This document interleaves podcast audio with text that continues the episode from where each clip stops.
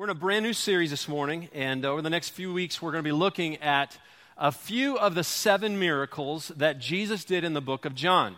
And as you've noticed, we have entitled this series Wonder, and I want to tell you why. Some of you right now are in need of a miracle in your life, and you're wondering, does Jesus still do the miraculous? We, we know what he did in the New Testament, but does he still do that kind of stuff today? Some of you may have a, a, marriage issue. I mean, your marriage is right on the brink. We just prayed for some marriages here just a moment ago. And you're wondering can God heal a broken relationship that just seems beyond repair? Some of you have an issue with a child, you have a son or daughter that's gone off the rails, and you're, you're just wondering can God bring my child back to the Lord? Can He rescue a wayward son or daughter?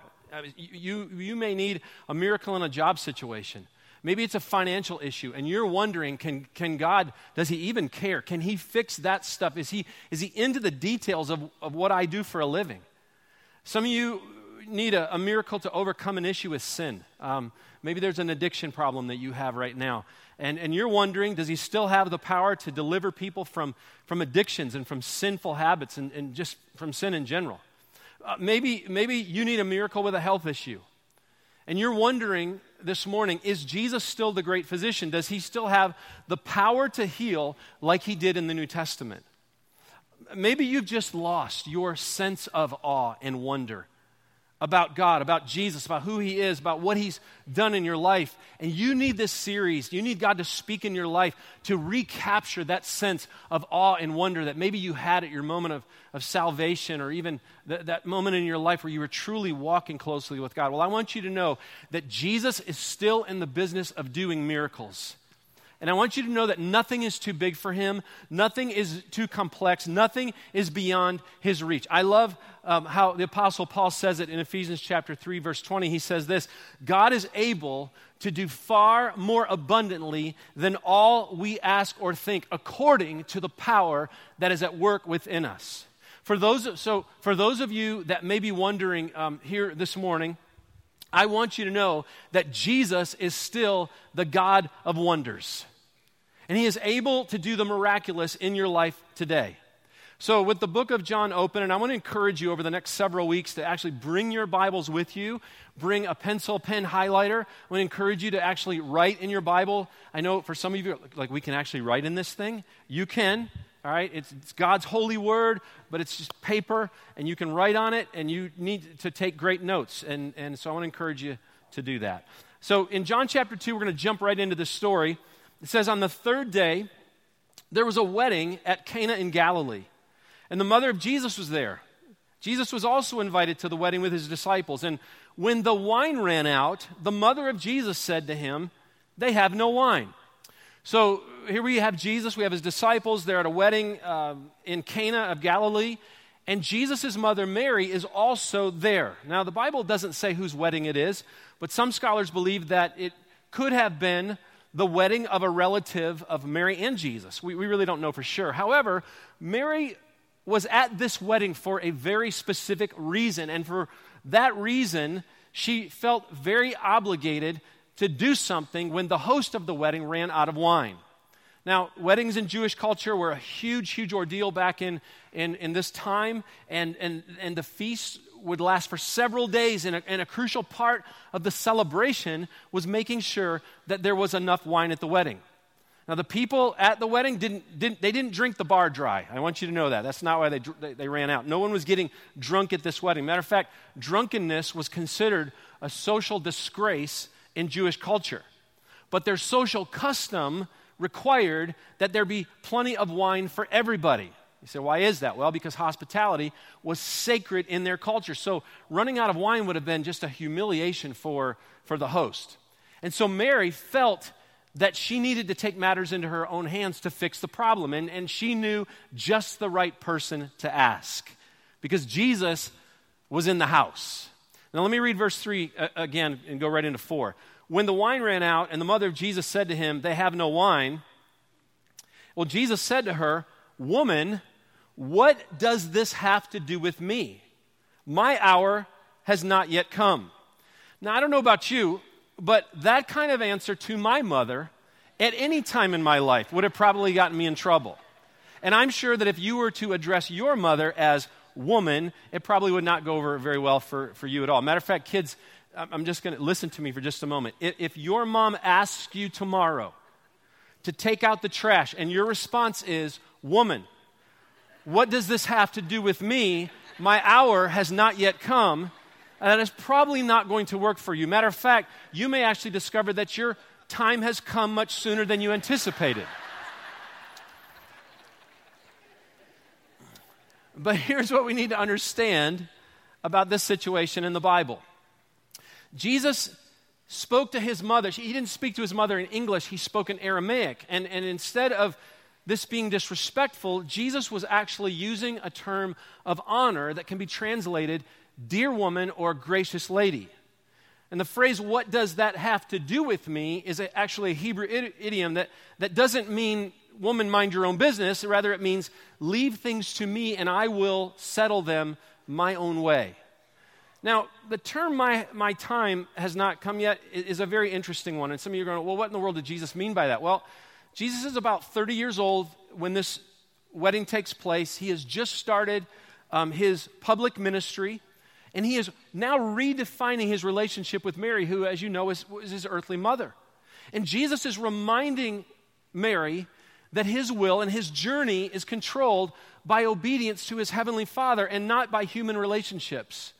His, his, hour to die was coming, but it was an hour that would only be determined by his Father.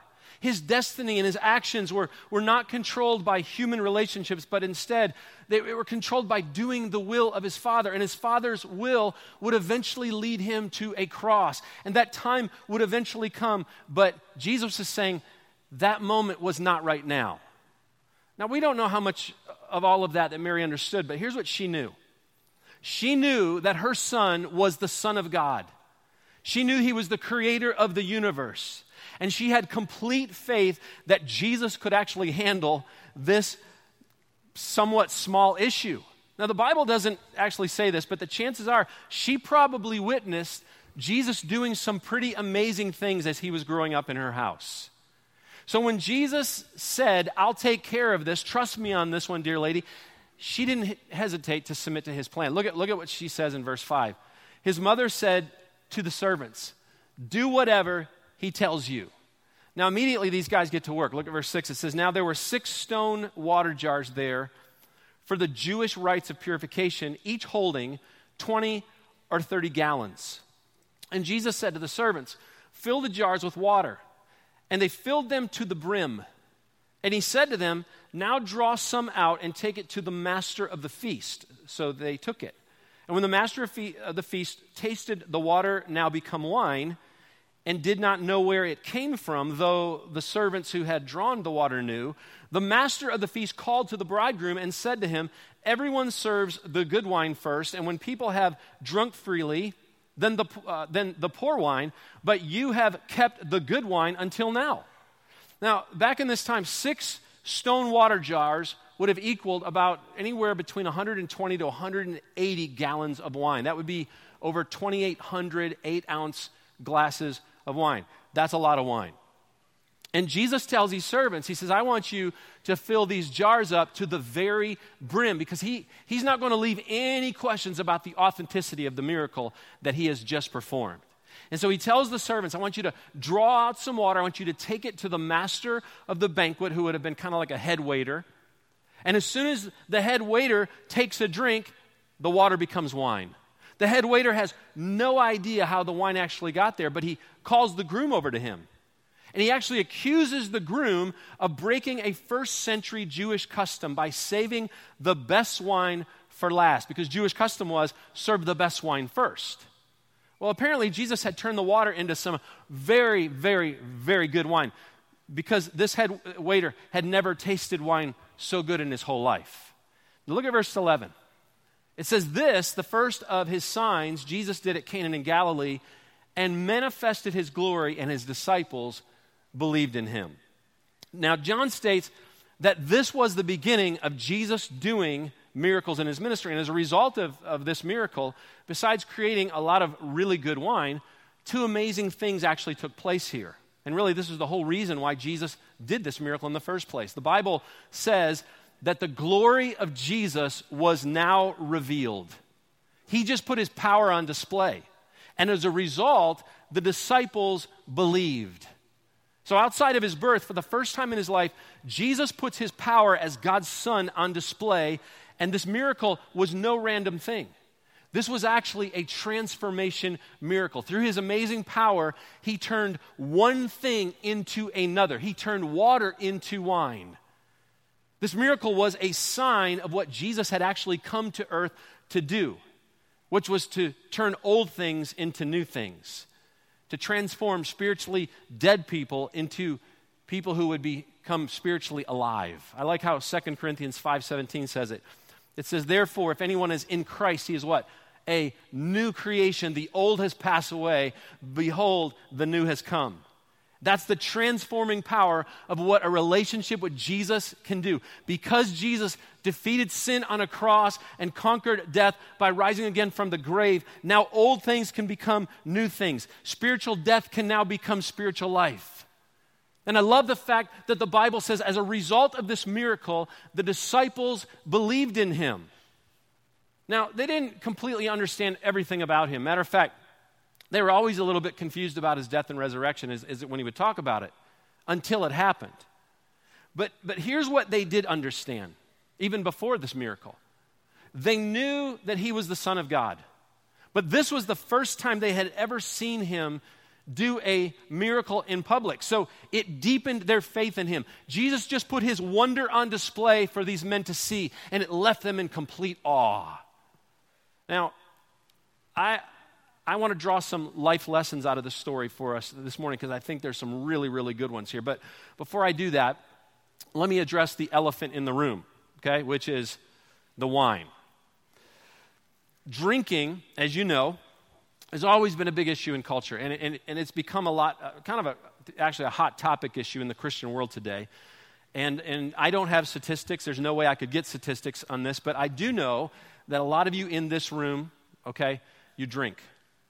So I want to take a moment and I want to address a few things that, that I think we need to keep in mind about this particular uh, miracle. First of all, Jesus miraculously turned water into wine. Now I know some of you may be going, Duh, you just read that. Well, there are a lot of people outside the Christian faith that try to explain these miracles away as kind of tricks or illusions. But when the Bible says that water became wine, I believe, and we believe, that Jesus actually took something that once was water and miraculously turned it into wine. The second thing we need to grab from this is that this text is not a justification to drink alcoholic beverages. Um, the primary focus of this whole miracle has nothing to do with the, either the legitimacy or the illegitimacy, uh, illegitimacy of drinking. The, the focus of this whole text is about Jesus revealing his power and glory to the disciples to deepen their faith, to, to create a, a sense of awe and wonder of what he was capable of doing. Now, number three is kind of where I'm going to step into it because I, I do realize I'm in the southeast here. So, number three, the text does not suggest that Jesus made non fermented wine. Was the wine that Jesus created fermented? That's a big question. Meaning, did it contain alcohol? And I believe it did. The Greek word that's used here for wine is oinos. It's, not it's, the, it's actually the same Greek word in Ephesians chapter 5, verse 18, where we are commanded not to get drunk with oinos, with wine. Now, I know that there are many, many pastors that preach that there's, there's no way that Jesus would have ever, ever created something that could have possibly caused these people to sin. In other words, if Jesus actually created fermented wine, then he would have been promoting drunkenness. Well, that would be kind of like saying that, that Jesus would have been promoting gluttony by multiplying the five loaves and two fishes.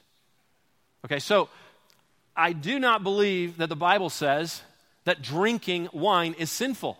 However, it clearly says that abusing wine and alcohol and getting drunk is sinful. And there are a few other things that we need to consider, we need to remember here. History has recorded so much about the events of, that took place in the New Testament.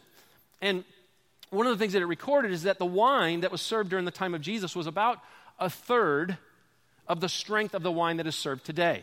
And the Bible is full of warnings concerning wine, concerning strong drink, because God knows how many lives have been ruined and how many homes have been destroyed because of alcohol. Um, many of you know, because I've talked about this before, before my dad became a believer, Christ follower in 1976, before that time, he was a very heavy drinker. And um, my mother in law actually said this a few years up here on stage. My, my wife's uh, grandfather was an alcoholic. And so here's a few things that I want just to say to you about drinking. All right, first of all, oftentimes what you do in moderation, your kids will do in excess. And I've seen that not just with drinking, but with other things. And we need to keep that in mind. The second thing is if you have an addiction problem with alcohol, your real issue is a heart issue. You, you need to stay away from alcohol at all costs, but I want you to know this alcohol is not your root issue, it's your heart.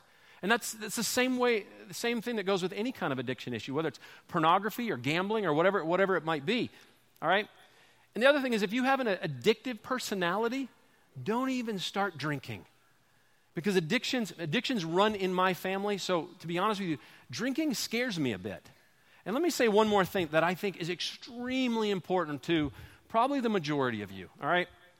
I know that there is a lot of talk today in the religious world about spiritual rights, okay? That we have the rights to express our freedoms. And I agree with that. But I want to say something to those of you that express your freedom to drink, all right? While there may be a freedom to have a glass of wine, there are a few things that will always limit that freedom. And here they are, all right? Wisdom, maturity, and love. Wisdom, maturity, and love. Romans chapter 14 actually addresses this issue. Talks about days, diet, and drink. That's Romans 14. And it says that as mature believers that we have a responsibility not to cause less a less mature believer, which we, we know as the weaker brother, not to cause the weaker brother to stumble or to fall into sin. Let me use this as an example.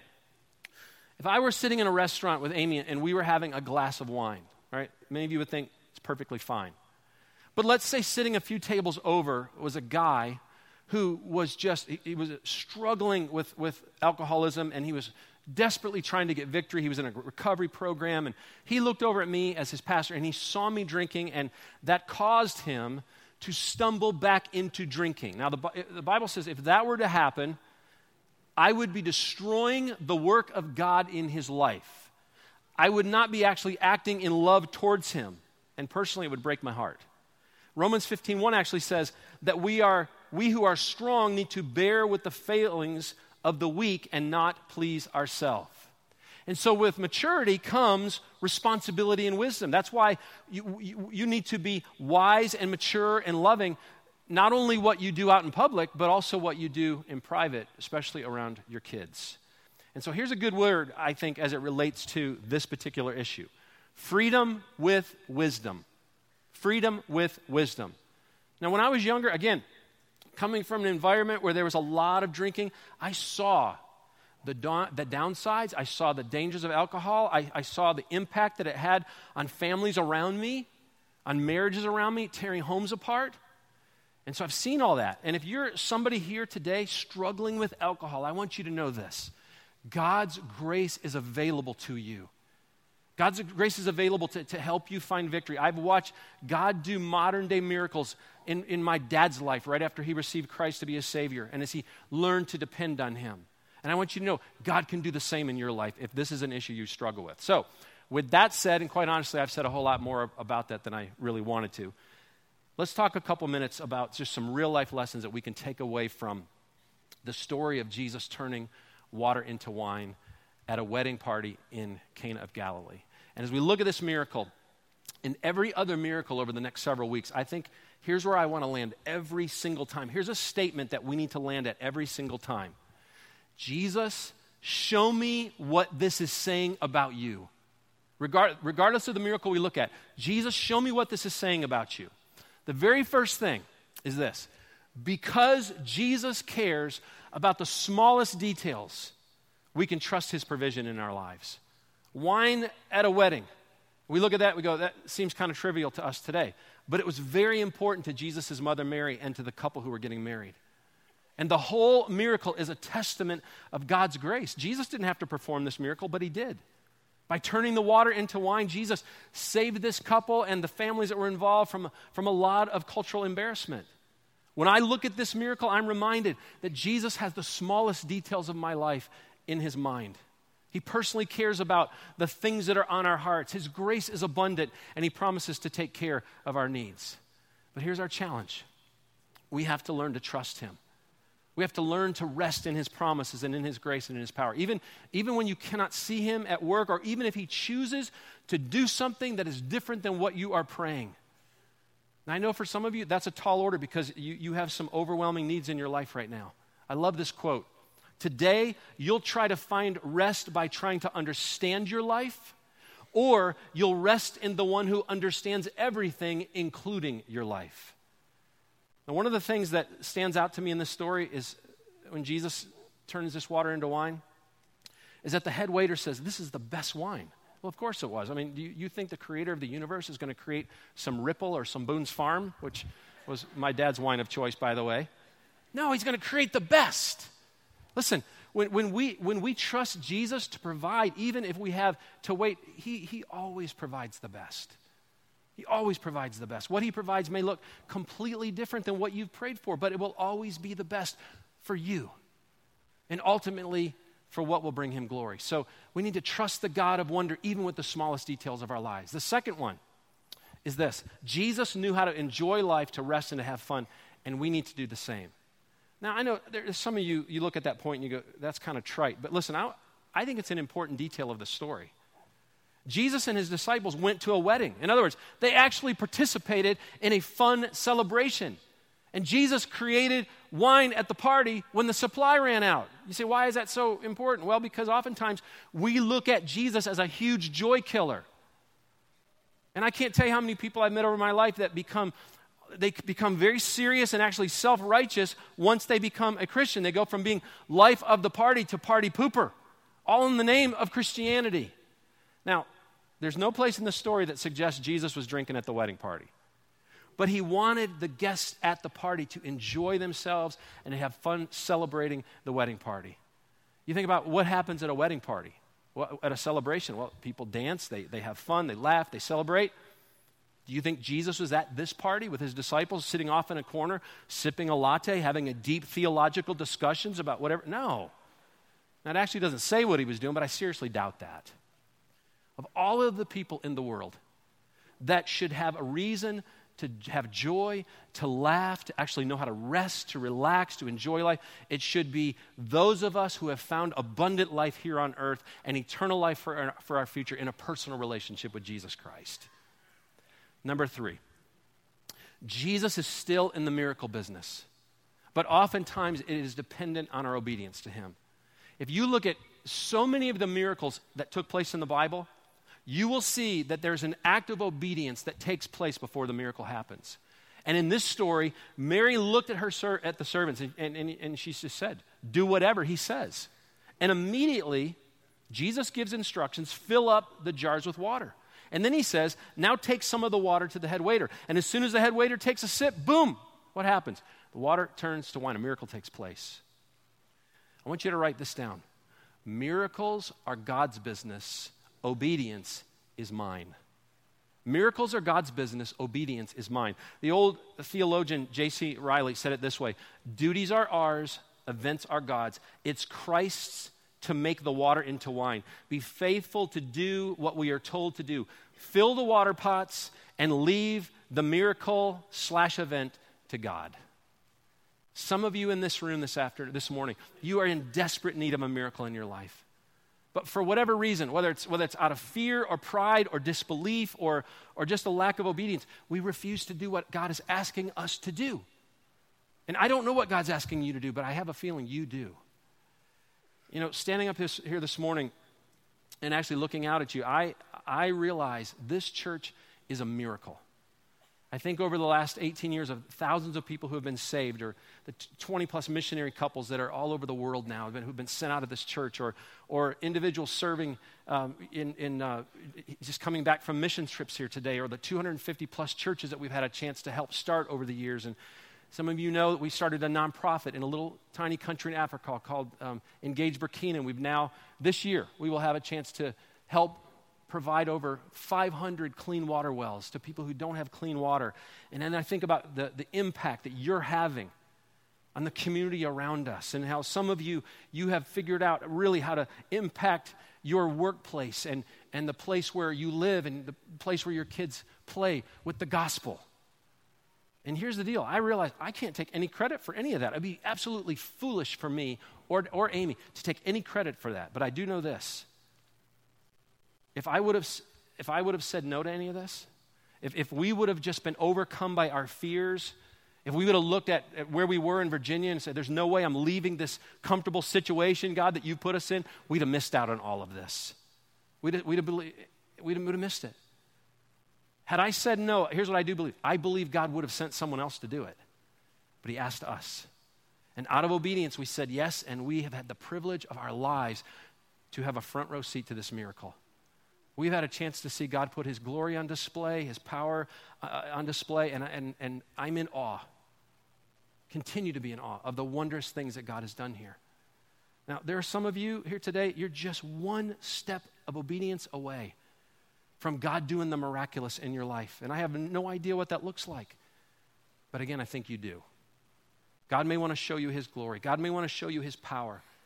But as we see in many other places in the Bible, it may be dependent upon your act of obedience. But I want you to know his grace is enough to help you to take that step this morning, that step of obedience, whatever God's calling you to do. And the fourth thing Jesus performed miracles so that people would believe that he is the Son of God and he has the power to change their life. Again, what happened after Jesus did this miracle? His glory was revealed. Jesus proved he was God's Son. And his, and his disciples' faith went to a whole new level. Their lives were changed. They left the party in awe and wonder about Jesus and, and not only what they knew about him before, but now what they could see him do with their own eyes. See, horizontal awe and wonder is meant to do one thing it's meant to stimulate vertical awe and wonder. Now, John reveals to us, when you get if you were to get into chapter 20, he tells us the whole reason why God had him record these miracles, why God had him record the whole story in, in this gospel, to write this book of the Bible. It says, in verse 31. But these are written so that you may believe that Jesus is the Christ, the Son of God, and that by believing you may have life in his name. In other words, Jesus Christ is, has the power to change lives. The greatest miracle of all, the greatest miracle of all is the miracle that happens in your life. It's a life that has been transformed. He still, he still meets needs through his resurrection power. Those who experience forgiveness, and salvation, receive, by, those receive salvation by faith, they get to see his glory revealed in their lives. The old actually becomes new. The spiritual death actually becomes spiritual life. And for those of us who have already received Christ as our Savior, we get to grow as disciples by trusting Him, by walking in obedience. We get to witness firsthand the power of transformation as our lives are being molded day after day after day into the image of Jesus. So, some of you may be wondering this morning Does Jesus have the power to change my life? Can Jesus still do the miraculous in my life? And the answer is this He can. He is able. His power is limitless. His grace is more than enough. I love this where the Bible says his mercies are new every day. Nothing is too big for him. And just a reminder of what he said in Ephesians chapter 3, verse 20. Once again, God is able to do far more abundantly than all we could ask or think according to the power at work within us. For those of you who are still wondering, I want you to know Jesus is still the God of wonders. If you're still wondering, Jesus is still the God of wonders. I want us to bow our heads for a moment. For some of you here today, um, the miracle that needs to take place in your life is the miracle of transformation, of old becoming new, spiritual death becoming spiritual life. You walked in here in desperate need of salvation, and the Holy Spirit is speaking to your heart and saying, That's why I brought you here today. So you could hear that Jesus Christ died for your sins paid for your sins, rose from the dead so that you could have victory in your life, not just here today, but victory in eternity. That's why I brought you here today. And if you're here today and you need a personal relationship with Jesus Christ, I want you to pray with me right now. Just say this in your heart Lord, I ask you at this very moment to be my personal Lord and Savior. Lord, I need forgiveness of my sin. So, Lord, I repent of my sin. I ask you, Father, to forgive me. And I want you to know that you are the Son of God, and what you did on the cross was enough to save me of my sins. And so, by faith, I put every bit of my trust and every bit of my faith in you alone, Jesus, to save me. Head still bowed. If you just prayed that, I want you to take out your get, connected card. There's a place for you to let us know that you made that decision. Take it to the host center on the atrium. We want to help you to take your next step in your journey with Jesus Christ. There are several of you in here, I mean, you need a miracle. We mentioned them in the beginning. Maybe I didn't mention the specific need or issue that you're going through, but you know what it is. Is God still in the miracle business? Jesus, yes, He is. And He can meet your need today. Whether it's a step of obedience that you have to take or, or just a prayer that you need to pray by putting trust in Him, leaning into Him. Maybe it's just waiting, waiting on Him or just looking and going, God, this is not how I'm praying, but Lord, what I do realize is you're giving me the best, and you know what's best for my life. For some of you, it is, it's a miracle. It's something you need to get through. It's something that you need healing of, whatever that looks like. My prayer is that you will just you will rest in the fact that the God of wonders does, still does miracles. Maybe you've lost, maybe you're here today, you've lost your sense of awe and your sense of wonder of the God of wonder. You think back to your salvation experience or a moment in your life where you were closest to the Lord and you realize today, I've lost that. I've lost that sense of awe. And this morning, the Holy Spirit is prompting you to come back, to return. Say, How do I do that? Before the Lord this morning, just tell Him, Lord, I repent. I am sorry, Lord, of anything that has got in my life, anything that, Lord, I've put in front of you, anything, Lord, where I, I am worshiping something that's created more than my worship of the Creator. Would you allow me, Lord, to be more in awe of the Creator than the things that have been created? And I return to you now, Lord. Put things in, in their rightful place. I want to I wanna be able to walk out of here with a sense of awe and wonder of who, not only who you are and what you've done, but what you're doing in my life today, what you're going to do in my world in the future.